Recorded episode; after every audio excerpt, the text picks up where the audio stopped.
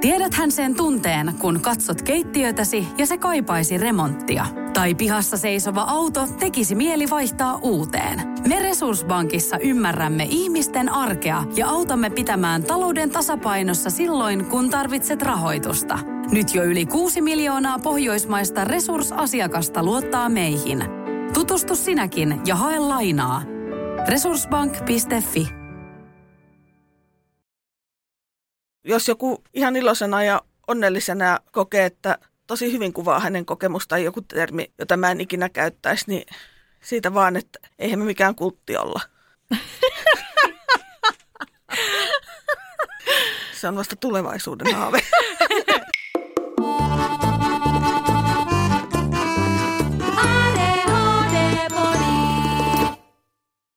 Moi, mä oon Reetta Hei, minä on Ringa. ja tämä on ADHD-podi. Meidät löydät Instagramista at ADHD-podi. Siellä voit laittaa meille viestiä, kommenttia tai osallistua meidän kyselyihin. Löydät meidät myös www.adhdpodi.fi. Tänään meillä on studiossa vieraana Saara Reiman, joka on konsulttitoimisto Kaijaon perustaja ja konsultti. Hän on myös itse autisti. Tervetuloa Saara. Kiitos. Kiitos kutsusta. Mahtava saada sut tänne tänään. Aloitetaan ihan muutamasta perusasiasta. Mikä on Kaijao ja miten ja milloin se on perustettu? Kaija on mun 2021 perustama konsulttitoimisto. Sen ideana on tehdä autistien ja aistiherkkien tueksi oikeastaan kaikkea, mihin mun konsulttiosaaminen taipuu, eli tosi monenlaista kyllä. Et käytännössä mun palvelut jakautuu koulutuksiin, sitten on aistiympäristöpalvelut ja konsulttitoimeksiannot, jotka on semmoinen yleisnimike, että sen puitteissa voisit tehdä oikeastaan melkein mitä vaan, mihin osaaminen suinkin riittää. Ja otan myös vastaan yksityisasiakkaita. Yleensä useimmat niistä on koulunkäyntivaikeuksiin joutuneiden autistilasten perheitä ja sitten teen vielä hiukan edunvalvontaakin kaupalliselta pohjalta. Eli hyvin monipuolista teen. Miksi sun mielestä yrityksissä ja organisaatioissa tarvitaan autismiymmärrystä ja aistiherkkyyden ymmärrystä? Sen takia, että autisteja ja aistiherkkejä on kaikkialla. Että jokaisen täyteen bussiin mahtuu vähintään yksi. Et nythän tiedetään, että kaikkien neurovähemmistöjen koko on jopa 15 prosenttia väestöstä. Aistiherkkiä on arvisteltu, että niitä olisi jopa 20 prosenttia väestössä ja autistiakin arvioidaan olevan 2-4 prosenttia. Et ei ollenkaan niin harvinaisia olla kuin aikaisemmin on ehkä ajateltu. Ja Niin- useimmat meistä on tosiaan ihan tavallisen olosia ihmisiä, jotka koittaa elää normaalia elämää ja organisaatioiden näkökulmasta ollaan sitten sekä asiakkaita että työntekijöitä että sidosryhmäläisiä. Minkälaisia erilaisia koulutuksia Kaijao tarjoaa? Mulla on ihan valmiitakin koulutusrunkkoja monenlaisista teemoista, mutta aika paljon teen sitten ihan räätälöityjäkin koulutuksia. Et Kaija on tällä hetkellä ainoa Suomessa, joka kouluttaa sosiaalisen paradigman näkökulmasta. Ja esimerkiksi tällä viikolla mulla on ohjelmassa koulutuksen pitäminen erityishuollon ammattilaisille. Mitä ovat aistiympäristöpalvelut? Nämä on ne mun palvelut, joiden avulla päästään ensinnäkin raivaamaan konkreettisia aistiesteitä, sitten parannetaan ympäristön viihtyisyyttä ja tietysti myös konkretisoidaan valtaväestölle, että mitä se aistiherkkyys ihan käytännössä on. Et sinänsähän vähän samantyyppisiä aistikartoituspalveluita on ollut aikaisemminkin tarjolla, mutta Kaijan versio on tietenkin paras, koska siinä hyödynnetään myös tätä mun omaa aistiherkkyyttä ja kuormittumistaipumusta. Eli mä hahmotan ne aistiympäristöt nimenomaan aistiherkkänä ihmisenä, jolloin ärsykkeet myös sitten hahmottuu oikein. Mitä tarkoitat sillä, kun sanot, että Kaija on ainoa, joka tarjoaa koulutuksia sosiaalisen paradigman näkökulmasta? Autismista on ollut olemassa kaksi tämmöistä isoa pääkäsitystä. On se vanha-aikainen psykiatriasta ja lääketieteestä nouseva käsitys. Ja nyt on tämä paljon uudempi sitten neuromonimuotoisuuskäsitys, joka on ottanut paljon esimerkiksi tuolta vammaisuuden sosiaalisesta paradigmasta. Ja tämä uudempi käsitys, joka ammentaa yhteiskuntatieteestä, on se, miksi sitä autistit itse tunnistaa oman kokemuksensa. Että se, jos nyt ihan tutkimustietokin katsotaan, niin se lääketieteen sen pohjautuva käsitys ei ole meille ihan hirveästi hyvää tehnyt. Me ollaan ihan hirveän pahoinvoiva vähemmistö, mutta tässä nyt sitten kun on tullut tämä sosiaalinen näkökulma, niin on alettu tiedostamaan se, että itse asiassa tosi monet meidän ongelmista, mitkä on aiemmin jopa ymmärretty autismipiirteistä, onkin itse asiassa paljon yleisempiä vähemmistöpiirteitä. Ja nämä meidän ongelmat on pitkälti luonteeltaan yhteiskunnallisia ongelmia. Minkälainen yhdenvertaisuuslinjaus Kaija ollaan käytössä? Oi, kun kaikki kysyisivät tätä, olisin niin onnellinen. Mutta siis näin vaatimattomasti sanottuna Kaija on eettisyyden edelläkävijä. Et mulla on ihan nettisivuilla selkeät ja konkreettiset sitoumukset yhdenvertaisuudesta. Siis idea on, että ne on tosissaan niin konkreettiset, että kenen tahansa on helppo arvioida itse, miten mä niistä suoriudun.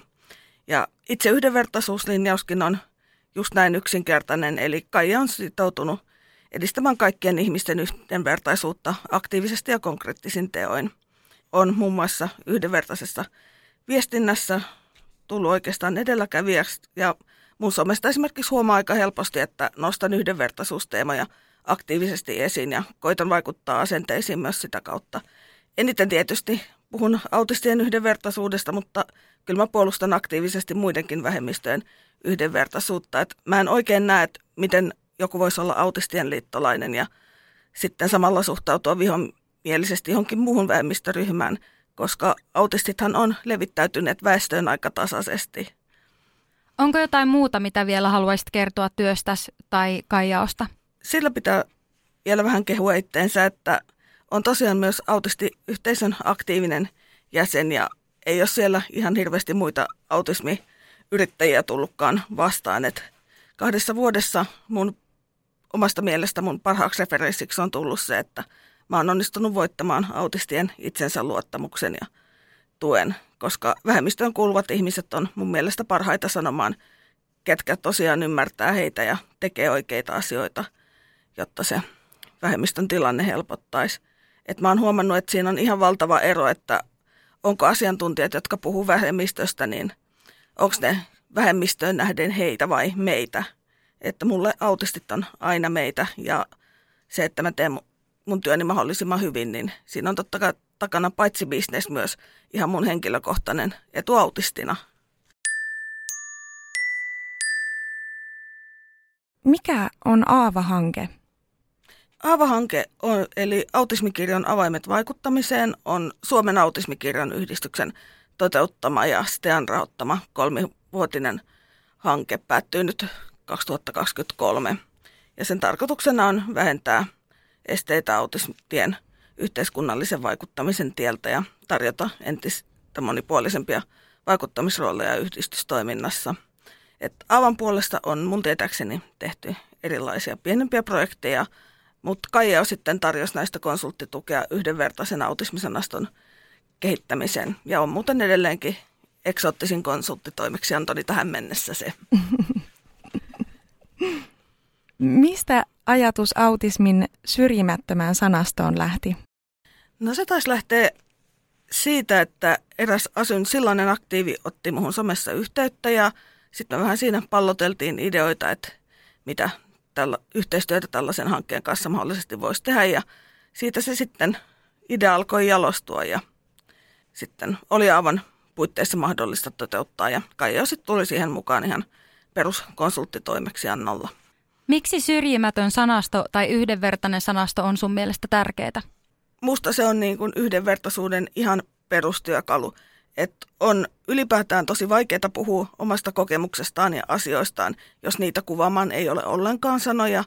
Ja tosi ikävähän se on silloinkin, jos ne sanat, mitä on olemassa, on syrjiviä, e, halventavia tai jotenkin harhaanjohtavia, koska silloinhan ne ei voi puhua itsestään ja siitä kokemuksestaan samalla syrjimättä sitten itteensä. Ja sitten tietysti syrjivät termit uusintaa ja syventää ennakkoluuloja ja väärinkäsityksiä. Niillä voidaan oikeuttaa syrjiviä asenteita ja jopa suoranaista vähemmistövihamielisyyttä. Et yhdenvertainen sanasto sitten osaltaan pystyy puuttumaan näihin ongelmiin ja se koittaa antaa vähemmistölle niitä sanoja, joita ihmiset tarvii, jotta voisi sanottaa sitä kokemustaan ja sitten korjaa myös muiden toteuttamaa vähemmistöön liittyvää viestintää yhdenvertaisemmaksi. Monestihan kyse onkin oikeastaan tietämättömyydestä, ja autismin yhdenvertainen terminologia on monille vielä vierasta. Niin Mitä sanoja tai termejä erityisesti toivoisit päivittyvän keskusteluissa ja puhuttaessa autismista? Jos ne aloitetaan ihan perusasioista, eli edistystähän olisi jo, jos vaihdettaisiin sellainen termi kuin autismikirjon henkilöt ihan vaan suoraan autisteiksi ja sen sijaan, että puhuttaisiin autismikirjon oireista tai autismikirjon häiriöstä, niin puhuttaisiin autismista. Et mehän ei olla minkään autismikirjon omistamia henkilöitä. Ja A-sana ei ole rumasana, eikä autismissa ole mitään, mitä pitäisi hävetä. Joten on meidän mielestä yhdenvertaista puhua siitä suoraan ja ihan kiertelemättä. Samoin esimerkiksi aistiyliherkkyydestä puhumisen sijaan voisi puhua arvonneutraalimmin ihan vain aistiherkkyydestä. Ja sitten tietysti neurovähemmistö on sellainen sana, jonka haluaisin nähdä kyllä yleistyvän paljon. Onko ihan väärässä, mutta mulla on semmoinen mielikuva, että autismin kirjo-sana on kuitenkin suhteellisen uusi, että ihanko se olisi tullut sen jälkeen, kun on alun perin ollut autismi? Joo, kyllä. Ja kyllähän näitä kiertoilmaisuja koko ajan niin kuin syntyy. Tuolla, no kutsutaan yleensä autismipiirissä neuropelastajiksi näitä enemmistötaustaisia henkilöitä, jotka haluaa auttaa meitä ja sitten vähän omista päämääristään, riippumatta siitä, mitä me itse haluttaisiin ehkä. Niin he on kyllä kovia keksimään kiertoilmaisuja. Et autismikirjo on kyllä, mun mielestä se saattaisi olla jopa 90-luvulta ihan, ihan alun perin peräisin. Mutta nyt, nyt tällä hetkellä mun mielestä uusi muotitermi on neuropsykiatrinen oireilu. Joo, koska mullakin on semmoinen mielikuva, että tämä autismin kirjo tuli ehkä niin kuin tutummaksi siinä kohtaa, kun ei puhuttu enää erikseen Aspergerista, vaan autismi ja Aspergeri tuli yhdeksi ja sitten alettiin puhua autismin kirjosta sen sijaan, että olisi vain Aspergeri liitetty autismiin. Mm. Tämä saattaa olla siis mun mutuilua, mutta tämä on niinku se, miten minä olen kokenut tässä vuosien varrella tai miten on nähnyt tämän termistön muuttuva. No enpä kyllä lähde kiistämäänkään. Voisi noinkin olla. Ja nyt yhdenvertaisempaa olisi käyttää autismin kirjon sijasta tai kirjon sijasta sanaa autisti tai autismi. Kyllä, koska eihän me puhuta myöskään neurotyypillisyyden kirjosta, vaikka kaikkihan me tiedetään, että neurotyypilliset ihmisetkin on keskenään tosi erilaisia ja on niin kuin ihan joka lähtöön. Niin minkä takia sitten just autistien, jotka on sinänsä tosi pieni vähemmistö, kirjavuutta nyt pitäisi jotenkin erikseen korostaa. No mitä mieltä sinä olet sitten termeistä neurokirjo tai neuromoninaisuus? Musta nämä on ihan ok termejä kyllä sinänsä. Liittyykö se sitten siihen, että se sisältää monta muutakin asiaa kuin autismin? Joo, nimenomaan, että silloin kun puhutaan neurovähemmistöistä ja halutaan tuoda esiin sitä, että on useita neurovähemmistöjä, niin silloin ne on oikein käyttökelpoisia termejä mun mielestä. Mitä mieltä se sitten on siitä, kun ihmiseen viitataan neuromoninaisena? Musta se on niin kuin vähän sillä tavalla erikoiselta ehkä kuulostaa, että – Siis mä en ikinä poliisissa sitä, millä tavalla joku puhuu itsestään, että mun puolesta ihmiset saa kyllä ihan vapaasti puhua itsestään, vaikka minä Asperger-kirjon henkilöinen, jos haluaa, mutta ehkä, ehkä niin kun siitä tulee mulle itselleni ensimmäisenä mieleen sellainen henkilö, joka kuuluu useampaan neurovähemmistöön yhtä aikaa. On vaikka, onhan meillä AUDHD-ihmisiä, jotka on siis sekä autisteja että ADHD, mutta sitten jos kuuluu vain yhteen neurovähemmistöön, niin sitten se ehkä mua henkilökohtaisesti vähän hämää. Miksi sanat ovat sun mielestä tärkeitä ja miten sanavalinnat vaikuttavat ihmisen kohteluun tai hänen kohtaamiseen? Mun mielestä on sellainen asia, että tätä on jokaisen helppo miettiä itsekin, että miltä teistä tuntuu, että onko eroa siinä, kohtaatteko uuden ihmisen neuropsykiatrisesta häiriöstä kärsivänä vai neurovähemmistön jäsenenä? Niin, kieltämättä hyvä kysymys. Mä en ole itse asiassa ikinä ajatellut, sä oot nimittäin käyttänyt meidän sähköpostiviestinnässä ensimmäistä kertaa sanaa neurovähemmistö niin, että se tuli niin keskustelukäytössä mulle tutuksi. Ja se tuntui itse asiassa jopa jollain tavalla lohdulliselta, voisinkohan mä sanoa, että se antoi, niin kuin, mulle tuli siitä hyvä olo. Niin mullekin tulee siitä hyvä Joo. olo. Just se, että se niin kuin nostaa tavallaan sitä ensinnäkin, että me ei, niin kuin, ei olla näin erikoisne piirteinen, kun arkielämässähän me usein ollaan sillä tavalla niin kuin aika tasaisesti ripoteltuja, että toisia neurovähemmistöläisiä ei välttämättä ihan siinä lähipiirissä aina ole. Ja monella on semmoinen yksinäinen olo, niin sitten tavallaan kun puhuu neurovähemmistöstä, niin se tuo esiin sitä, että hei, meitä on aika paljon. Me ollaan ryhmä, me ollaan yhteiskunnallinen omaleimainen vähemmistöporukka. Ja kyllä se mustakin on tosi lohdullista. Niin ja se on ehkä kuitenkin myös neutraalimpi kuin vaikka tämä neuropsykiatrisestä häiriöstä kärsivä. Että siinä tulee väistämättä semmoinen lataus jo, että miten siitä ryhmästä ajatellaan. Toki mm. joku voi kokea, niin kuin sanoit, jokainen voi itse nimittää itsensä miten haluaa, että joku voi kokea, että hän on neuropsykiatrisesta häiriöstä kärsivä. Niin, usein siinä vaiheessa mua kiinnostaa aina, että minkä takia joku kokee sen kärsimyksenä. Mutta useinhan siitä nimenomaan ne, jotka puhuu neuropsykiatrisesta oireista tai niistä kärsimisestä, ei ole itse neurovähemmistön jäseniä, vaan ihan valt- kun valtaväestö käyttää sitä, niin he tavallaan määrittelee silloin, että miten me koetaan tämä neurovähemmistöläisyytemme. Että sulla on nyt se yhtä vai, yksi vaihtoehto, että kärsit siitä, piste. Niin, aivan jo. Joo, joo, koska aikuisten tutkimusprosessissa myöskin se on niin kuin, ainakin ADHDn kanssa haittakeskeinen, että ajatellaan vaan sitä haittaa, mitkä on sen diagnoosin edellytys on, että siitä on haittaa, niin siitä jotenkin jää aika paljon myös pois. Liittyykö tämä myös siihen, että minkä takia nepsy-sana ei sovi käytettäväksi kuvaamaan autistista henkilöä vai onko tässä jotain muutakin vielä? No mun mielestä henkilökohtaisesti se ei sovi kuvaamaan kauhean montaa neurovähemmistöläistä ylipäätään, koska sehän nipottaa yhteen kaikki erilaiset neurovähemmistöt, että sehän ei pelkästään autisteista käytettävä termi, vaan siinä tulee sellainen mielikuva, että ihan kun me oltaisiin samaa massaa vaikka esim. aistiherkän autistin ja sitten toisaalta jos ajatellaan aistimushakusta ADHD-ihmistä, niin meidän tarpeethan voi olla ihan täysin vastakkaisia. Sitten taas toisaalta se neuropsykiatrisesta puhuminen, niin sehän perustuu historialliseen väärinkäsitykseen. Että ADHD-diagnostikasta mä en tiedä, mutta autismin diagnosointihan perustuu nimenomaan poissulkumenetelmään. Eli kun on niitä pulmia ihmisellä, joiden takia hän hakeutuu diagnoosiprosessiin, niin sitten se diagnoosi saadaan sillä, että niiden mahdollisten syiden joukosta se ulottaa pois ne psykiatriset pulmat. Joten autistit ihan erityisesti eivät ole jotain psykiatrisia tai rinnastu jotenkin mielenterveysongelmaisiin. Että totta kai autis, teilläkin voi olla psykiatrisia sairauksia, mutta ei ole niin, että se autismi itsessään olisi niihin jotenkin rinnastuvaa tai jotenkin psykiatrista. Joo, itse asiassa samaan ADHDn kanssa, että siihen tutkimusprosessiin kuuluu nimenomaan poissulku, vaikka myös voi olla, että ilmenee rinnakkain myös mielenterveyden häiriöitä, jolloin se otetaan huomioon sitten siinä kokonaiskuvassa ja sen hoidossa ja tuessa. Mietin lähinnä sitä, että kuitenkin siinä viitataan neuropsykiatriseen, ei pelkästään psykiatriseen.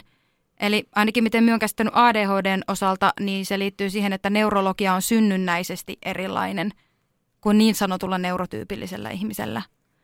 Mutta mitä se psykiatria siinä sitten tekee? Niin, kyllä. Joo, on siis ihan samaa mieltä siitä, että, että niin kuin munkin mielestä se on jollain tavalla harhaanjohtava. Ja sitten toinen argumentti, mitä paljon sanotaan, on tämä, että se on lyhenne sanasta neuropsykiatrinen. Ja voiko kukaan ihminen muutenkaan olla neuropsykiatrinen häiriö? Niin... Tästäkin on nähnyt paljon keskustelua, kyllä. Mutta entä sitten tämä neurovähemmistö? Koska kyllä mie näkisin, että mie ADHD-ihmisenä kuulun kuitenkin myös neurovähemmistöön. E, Eli tavallaan, eikö sekin jollain tasolla kuitenkin niputa siihen samaan lokerikkoon kuin mitä se, että puhuttaisiin vain nepsyistä? Kyllä, mutta siitä puuttuu silloin se psykiatrinen ja se tavallaan se monimuotoisuus on siihen jotenkin jo tulee esiin. Et meillä on neurovähemmistö, sitten siinä on alavähemmistö.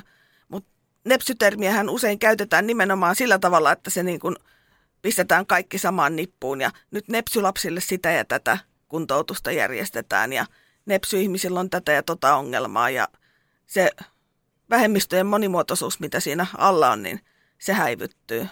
Et musta se on jotenkin helpompi nämä hahmottaa siinä neurovähemmistöstä puhuttaessa. Jep, tosi hyvä täsmennys. Millä tavoin sana häiriö on sun mielestä leimaava?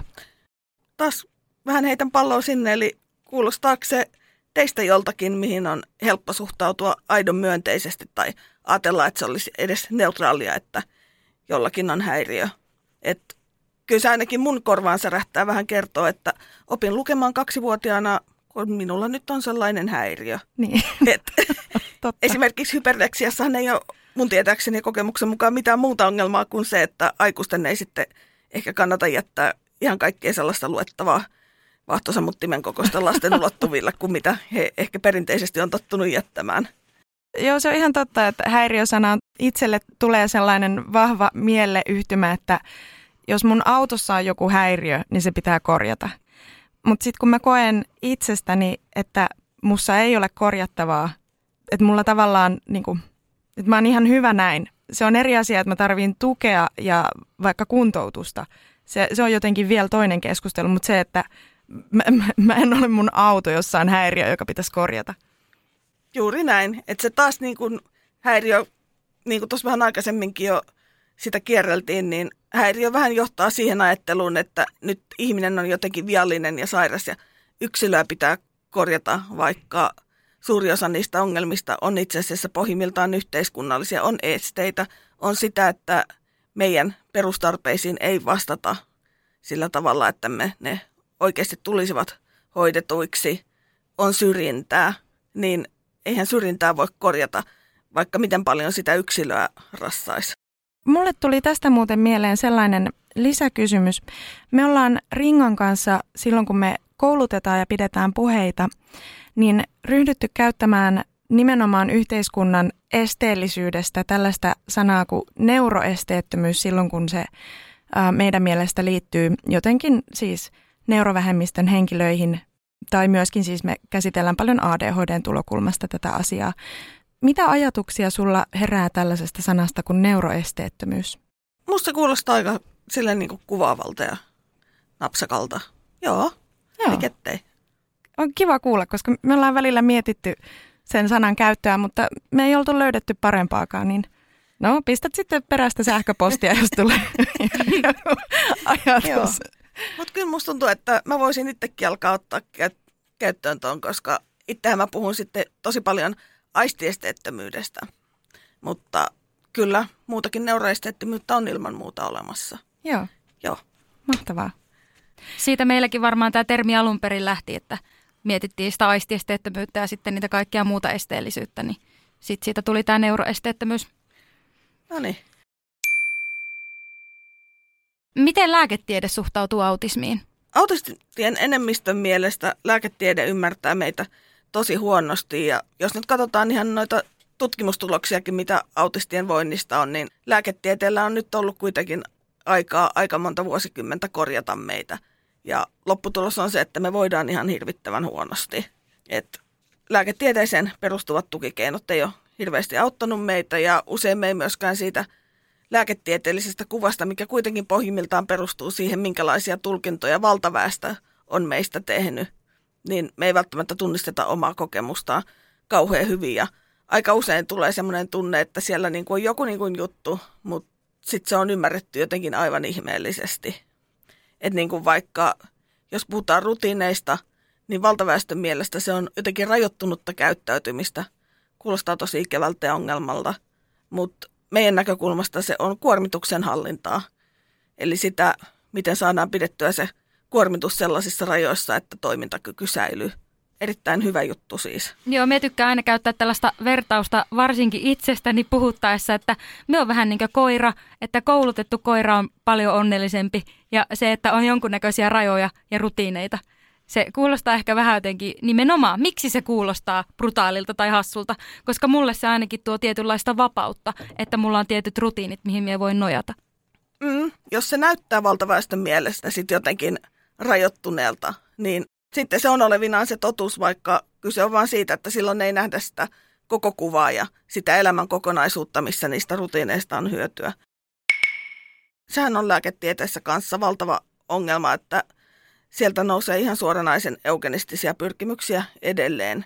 Eli näkyy sitä ajattelua, että autistien hävittäminen ja parantaminen ja se, että autistia ei enää syntyisi, niin olisi hyvä asia ja tavoiteltava asia. Valitettavasti siihen pyrkivää ihan tutkimustakin tehdään edelleen ja mikä voisi olla ahdistavampaa oikeasti. Ja tämä samahan koskee itse asiassa myös muuta neurovähemmistöä, että esimerkiksi ADHD voi olla este sille, että voi luovuttaa munasoluja. Mm, se on eugenistista. eli rodunjalostukseen tähtävää, koska, ja sillä pyritään estämään, että lapsista ei syntyisi ADHD-ihmisiä. Ja tavallaan niin, mikä antaa valtaväestölle moraalisen oikeuden päättää siitä, että meidän elämä ei ole elämisen ja kokemisen arvoista, etenkin kun se vielä tekee niin meidän suoria vastalauseita vastaan. Et autisteilla on ihan kampanjoitakin ollut siitä, että tällaisia hankkeita pitäisi pysäyttää. Oli Stop Gemma muun muassa ainakin viime vuonna, saattaa olla edelleen käynnissä. Onhan se niin kuin tosi raakaa vallankäyttöä.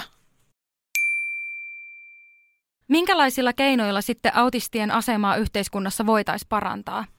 Ihan siitä voisi aloittaa, että meidän itsemme pitäisi saada paljon enemmän äänemme kuuluviin ja päästä vaikuttamaan. Et nythän on se tilanne hyvin pitkälle, että valtaväestöön kuuluvat ihmiset puhuu meidän puolesta ja meidän asioista ja asiantuntijaroolista käsin, mikä on tosi iso ongelma, koska heillä on kuitenkin se ulkopuolisen näkökulma aina. Ja sitten puhutaan nyt tuon kirjallasarjakin myötä on tullut multakin kysytty moneen kertaan, että mutta eikö se ole hyvä, että autisteja näkyy? Ei se ole hyvä, että autisteja näkyy, jos meillä ei ole valta päättää siitä, että missä kontekstissa me näytään, miten meidät esitetään ja mitkä ne tuotannolliset ratkaisut on. Niin ei se näkyminen pelkästään vielä ole se juttu, vaan se, että meillä on oikeata päätösvaltaa ja sananvaltaa asioimme. Ja sitä ollaankin jostain syystä oltu sitten huomattavasti haluttomampia antamaan. Toinen tietysti iso juttu on, että syrjinnän pitäisi yksinkertaisesti loppua. Ja tähän sitten liittyy osaltaan just se, mitä mäkin tässä yritän, että saada neurovähemmistöt tunnistetuiksi omana omaleimaisena vähemmistönään. Että tällä hetkellä varmaan ADHD-ihmisillä on ihan sama tilanne, että kun meitä sysitään tavallaan viranomaisesta riippuen, välillä ollaan ihan tavan kansalaisia, sitten välillä pistetään samaan sumppuun mielenterveysongelmaisten kanssa, sitten jossain tilanteessa me rinnastetaankin vammaisiin, niin lopputulos on se, että kukaan ei oikein saa kunnollista koppia, vaan pudotaan niiden turvaverkkojen läpi ja syrjäydytään ja sitten käy huonosti. Miten se sitten näet tämän esimerkiksi vammaisuuden käsitteen? Me ollaan keskusteltu tästä myös ADHD liittyen. Eli tässä yhteiskunnassa, jossa me ollaan, niin sehän nähdään tietyllä tavalla vammauttavana tekijänä. Autismin osalta mun käsitys, jolle kukaan ei ole tähän mennessä vielä ainakaan sanonut vastaan, ehkä nyt tämän lähetyksen myötä sitä sanoo, on se, että tällä hetkellä me ei tiedetä, ihan niin kuin aikuisten oikeasti tiedetä, onko autismi vamma tai ei. Ja miksi me ei tiedetä sitä? No me ei tiedetä sitä sen takia, että meillä ei ole tässä yhteiskunnassa todennäköisesti ensimmäistäkään täysin traumatisoitumatonta autistia, jonka tarpeisiin vastattaisiin hyvin ja joka ei kohtaisi minkäänlaista syrjintää tai esteellisyyttä arjessaan. Ja niin kauan kun, kun me tiedetään vielä, että autismin ilmenemisen nimenomaan se kulonenkin ympäristö ja elämän olosuhteet vaikuttaa tosi paljon, niin niin kauan kun me ei tavallaan tiedetä, että millainen olisi autisti, jos se voisi ihan aidosti hyvin, niin eihän me silloin tiedetä, että onko se autismi vamma vai eikö se ole, vai onko ne ongelmat, joita me nähdään, niin missä määrin ne on sitten esimerkiksi traumatisoitumisesta tai sellaisesta esteellisyydestä, joka voisi ja olisi syytä korjata niin johtuvia. Periaatteessa kysehän on siitä, että missä määrin yhteiskunta vammauttaa meitä, jokaista neurovähemmistön henkilöä. Kyllä, näinkin voisi asian nähdä. Ehdottomasti maailmanluokan syöpäsairaala. jo viikossa. Vastuullinen ja täysin suomalainen. Siellä on ihana henkilökunta Mä ja tunsin, että loistavaa nyt ollaan syövänhoidon aallonharjalla. On monta hyvää syytä valita syövänhoitoon yksityinen Dokrates syöpäsairaala. Dokrates.com First One. Ensimmäinen kyberturvallinen ja käyttäjäystävällinen videoviestinnän ratkaisu Suomesta. Dream Broker. Onko sinulle kertynyt luottokorttimaksuja, osamaksueriä tai pieniä lainoja? Kysy tarjousta lainojesi yhdistämiseksi Resurssbankista. Yksi laina on helpompi hallita, etkä maksa päällekkäisiä kuluja. Resurssbank.fi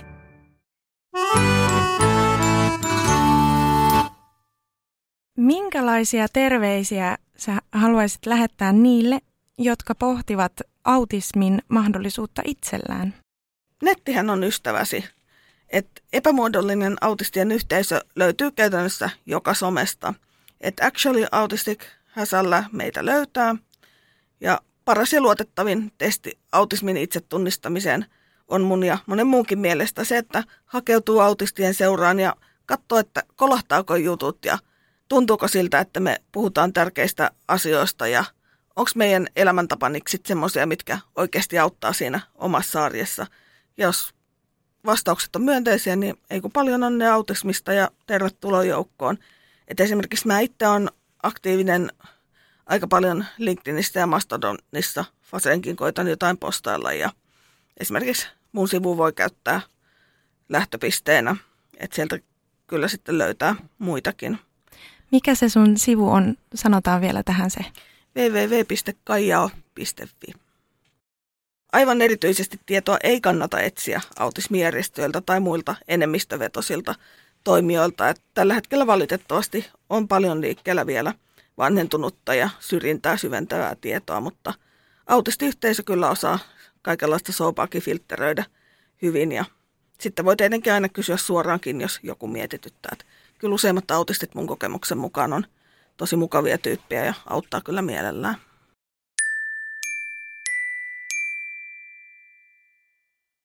Mulla on tämmöinen pohdinta.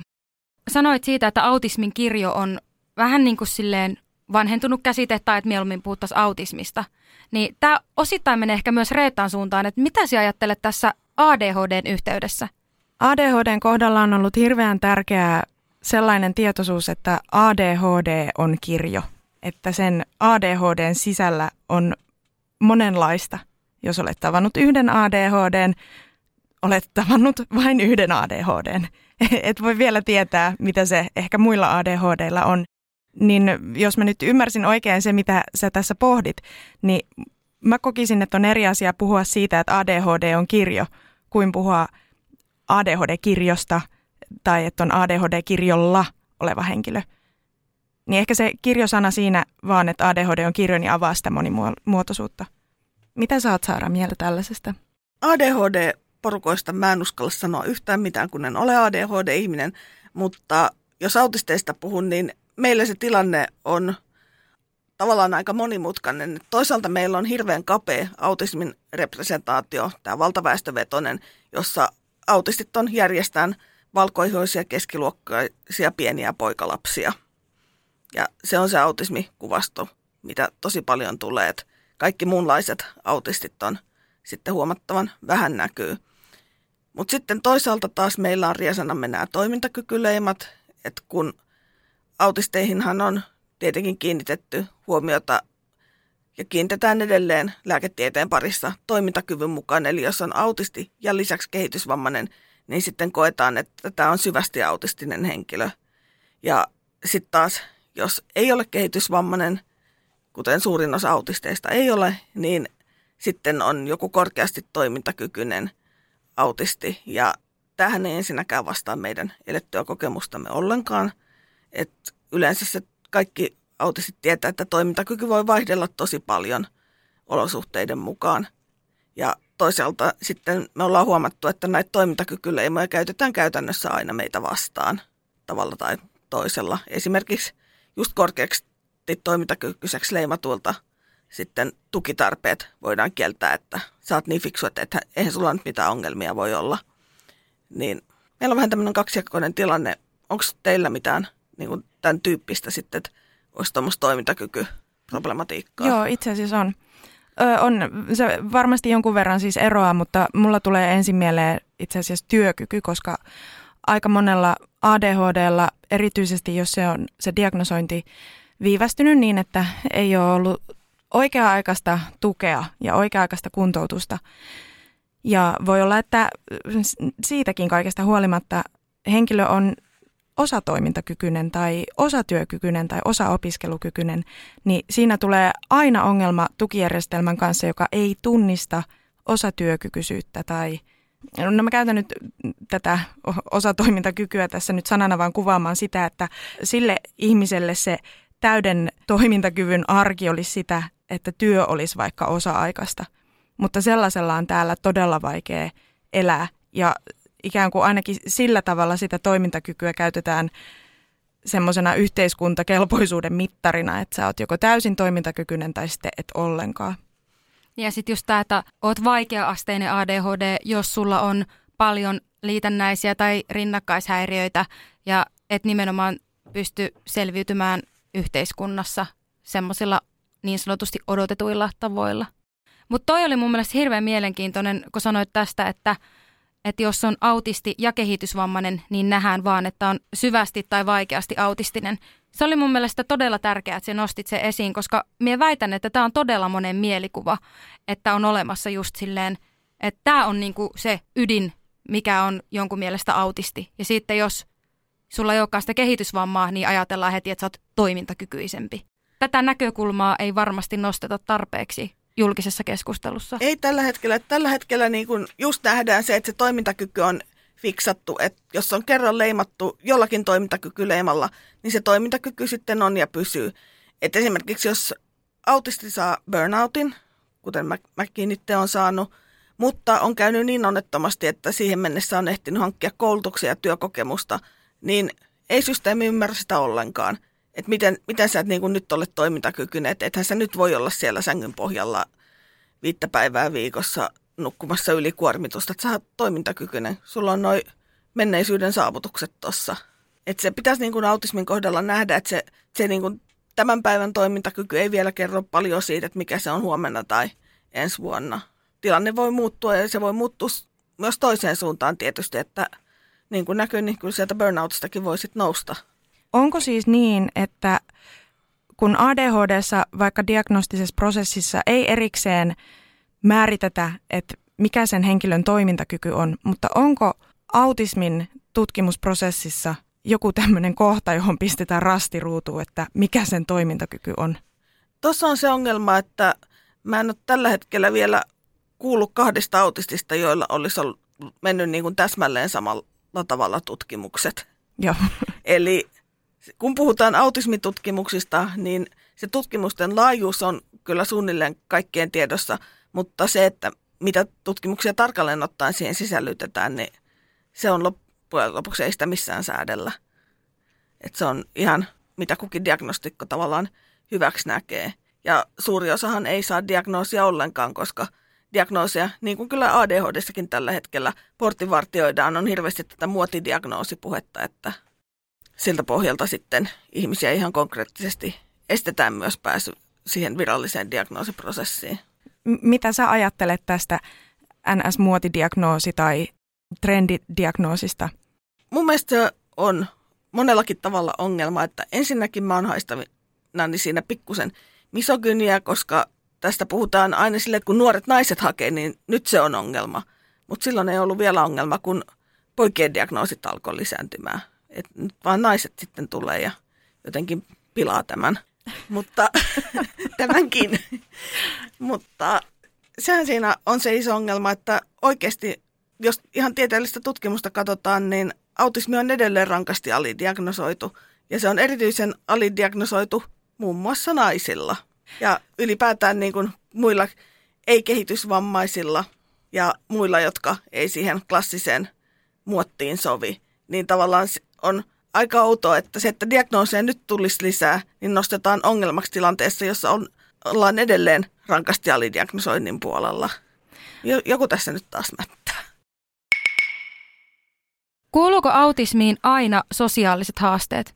No se sosiaaliset haasteetkin on aika semmoinen mielenkiintoinen termi, että kyllä jos niin kuin diagnoosimääritelmää katsotaan, niin joo, mutta usein ne ei ole sitä, mitä ensimmäisenä ajatellaan, että totta kai erilainen hahmottaminen liittyy, mutta kun se stereotyyppihän on se, että autistit on ihan sietämättömiä ihmisiä ja tosi raskaita ja jos autistin rakastut, niin pilaat elämäsi tyyppistä settiä. Mutta, mutta siis esimerkiksi mulla itselläni isoin ongelma on se, että mun sosiaalinen kapasiteetti on pieni. Eli esimerkiksi kun mä täältä taas kotiin lähden, niin se on päiksyjen paikka ja sitten taas on muun muassa vapaa-aikana suurin osa vapaa niin, että mä en puhu, vaan koitan kommunikoida kirjallisesti mahdollisimman paljon. ihan sen takia, että se on kognitiivisesti kuormittavaa. Ja totta kai tämä niin kuin se, että jos mä vältän puhumista, niin se vaikuttaa mun sosiaaliseen kanssakäymiseen. Mutta ei se niin kuin sellainen haaste ole, mitä perinteisesti ajatellaan, että toi nyt on sitten välttämättä ihan sietämätön tyyppi. Ja tällaista on aika paljon.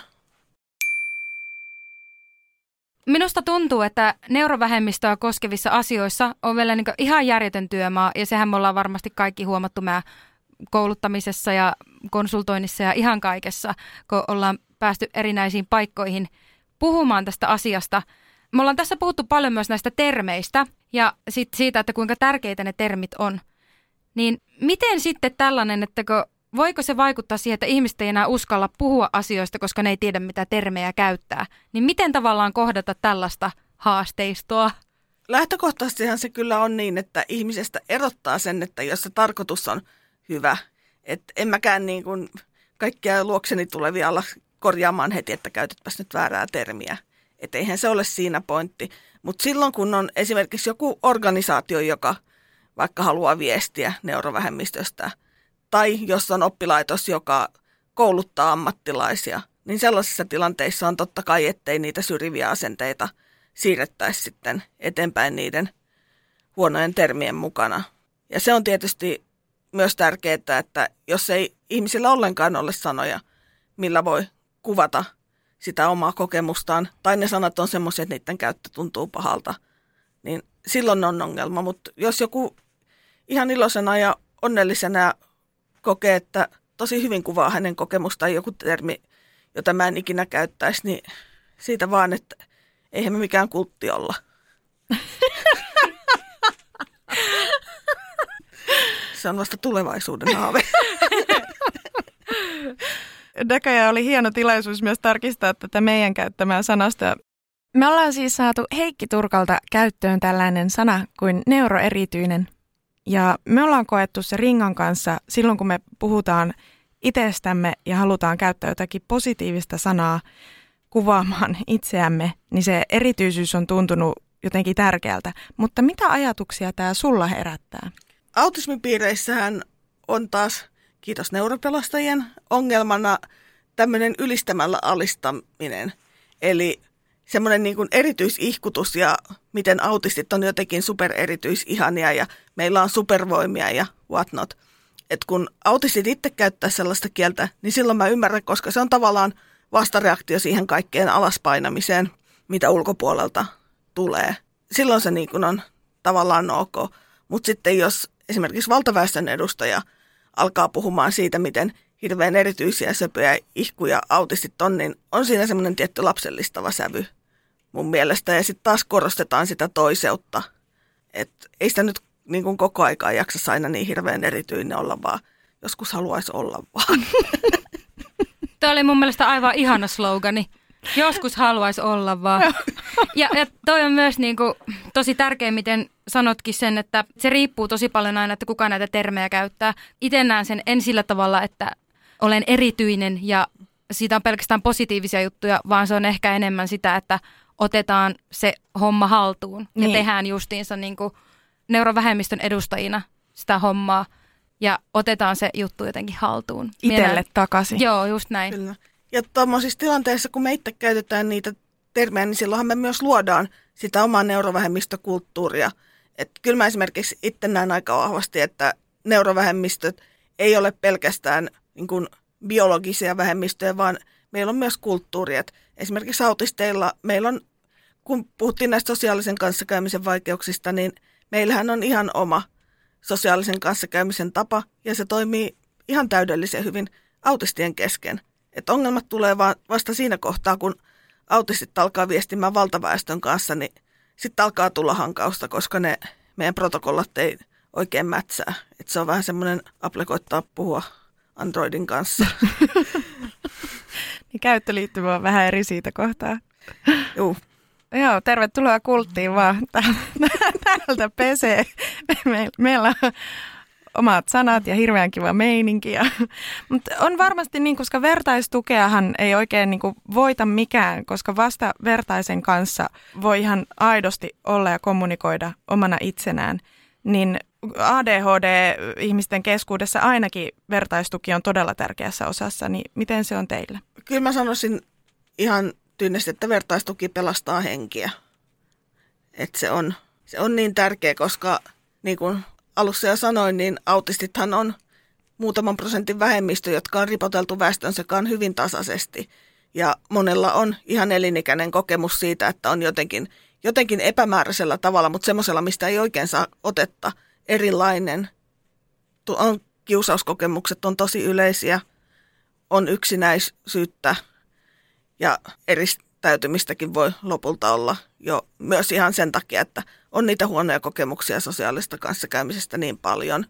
Ja autistien itsemurhariskihän on, eilen näin tilaston, että se on yhdeksän kertaa keskimäärin korkeampi kuin valtaväestöllä.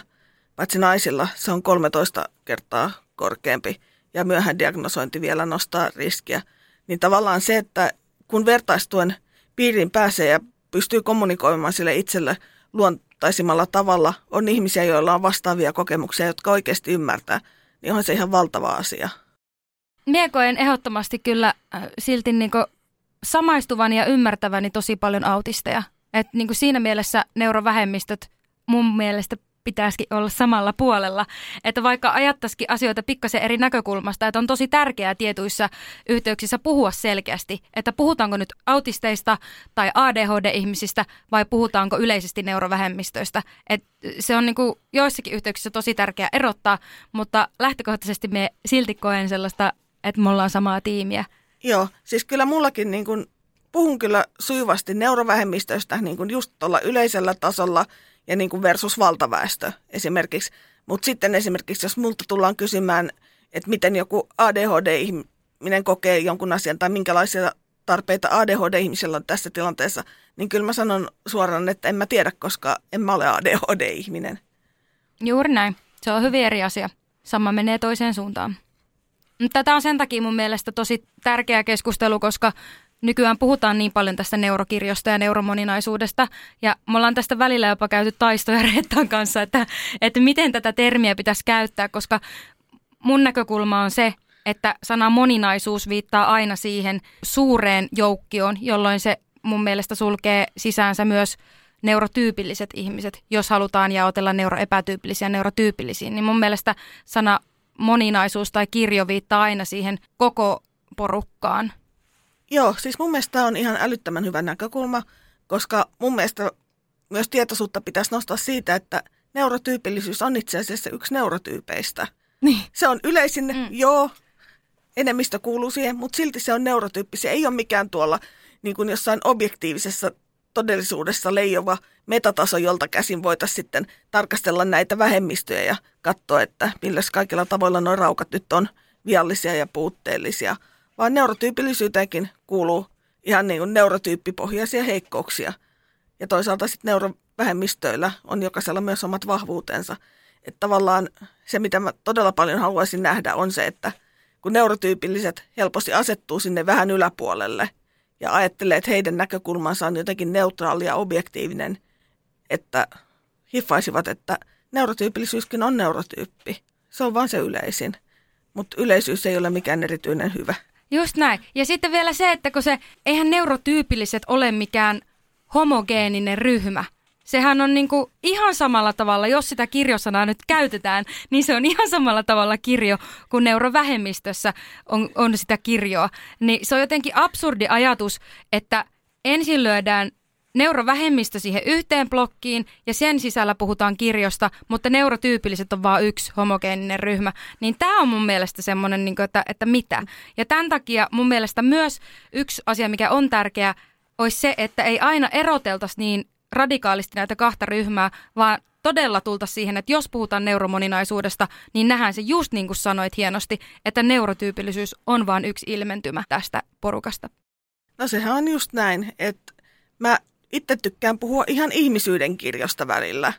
Nimenomaan tämä sosiaalinen paradigma, mitä mä maahan tuon, niin lähtee just siitä, että neuromonimuotoisuus on ihmiskunnalle luonnollinen tila. Et ihan samalla tavalla kuin on ihmisillä erilaisia ihonvärejä, niin on se nyt suorastaan olisi kumma, jos niin monimutkainen kuin elinaivot olisi just samasta muotista kaikilla. Et se on luonnollista, että siinä on vaihtelua. Ja populaatiolle todennäköisesti jollain tavalla hyvä.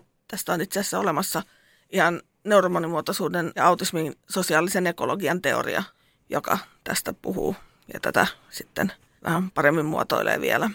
Joo, ei se ole sattumaa, että me ollaan evoluutiossa selvitty tänne päivään saakka. Kyllä se on se variaatio, se mikä tekee meistä tämmöisiä, mitä me ollaan koko ihmiskuntana. Niin, siis kyllä mä itse ajattelen, että onhan se ihan mahdollista ja ehkä 300 000 vuoden evoluution jälkeen jopa todennäköistäkin, että niin kun maailma ei tarvitse sitä, että neurovähemmistöjä olisi hirveästi paljon enemmän kuin mitä niitä nyt on, mutta meidät muutamat kyllä tarvitaan ja tarvitaan ihan tosissaan. Ja sen takia esimerkiksi ne eugenistiset pyrkimykset ja pyrkimykset hävittää neurovähemmistöt, niin kyllä mä ihan oikeasti uskon, että ne on koko ihmiskunnalle. Olisi ihan hirvittävä paikka, jos siinä todella onnistuttaisiin. Tämä on ollut ihan valtava antoisa. Kiitos Saara. Musta tuntuu, että mä oon saanut selkeyttää ja jotakin sellaista ymmärrystä, joka nyt selvästi vaatii muutamat yöunet päälle. Mutta tämä on niinku, mulla on jotenkin hirmu semmoinen rauhallinen olo itsessäni tämän sun haastattelun jälkeen. Mä oon niin iloinen, että sä pääsit. Kiitos. Kiitos itsellenne. Siis tämä oli ihan älyttömän hyvä keskustelu meillä täällä. Joo. Me on myös niin fiiliksissä, että mikrofoni on just sun edessä. Että jos me jotain ollaan tässä podcastissa oikein tehty, niin tästä otan kyllä kunniaa. Oikeat tyypit on valittu studio. Sanotit niin hienosti asioita, mitkä monesti yön pikkutunteina pyörii omassa päässä, enkä saa niitä todellakaan sanotettua tolla tavalla. Joten kiitos myös, uskallan sanoa koko ADHD-yhteisön puolesta. Kiitos. Oot huikea. Ilo olla teille avuksi.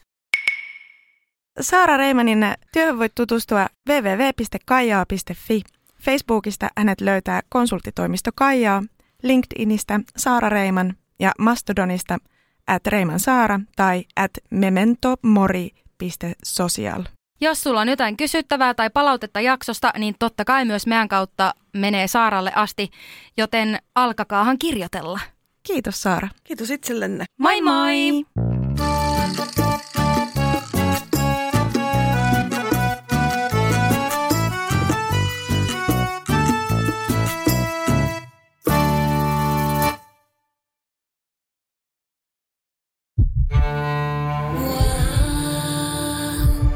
First One. Ensimmäinen kyberturvallinen ja käyttäjäystävällinen videoviestinnän ratkaisu Suomesta. Dream Broker. Onko sinulle kertynyt luottokorttimaksuja, osamaksueriä tai pieniä lainoja? Kysy tarjousta lainojesi yhdistämiseksi Resurssbankista. Yksi laina on helpompi hallita, etkä maksa päällekkäisiä kuluja. Resurssbank.fi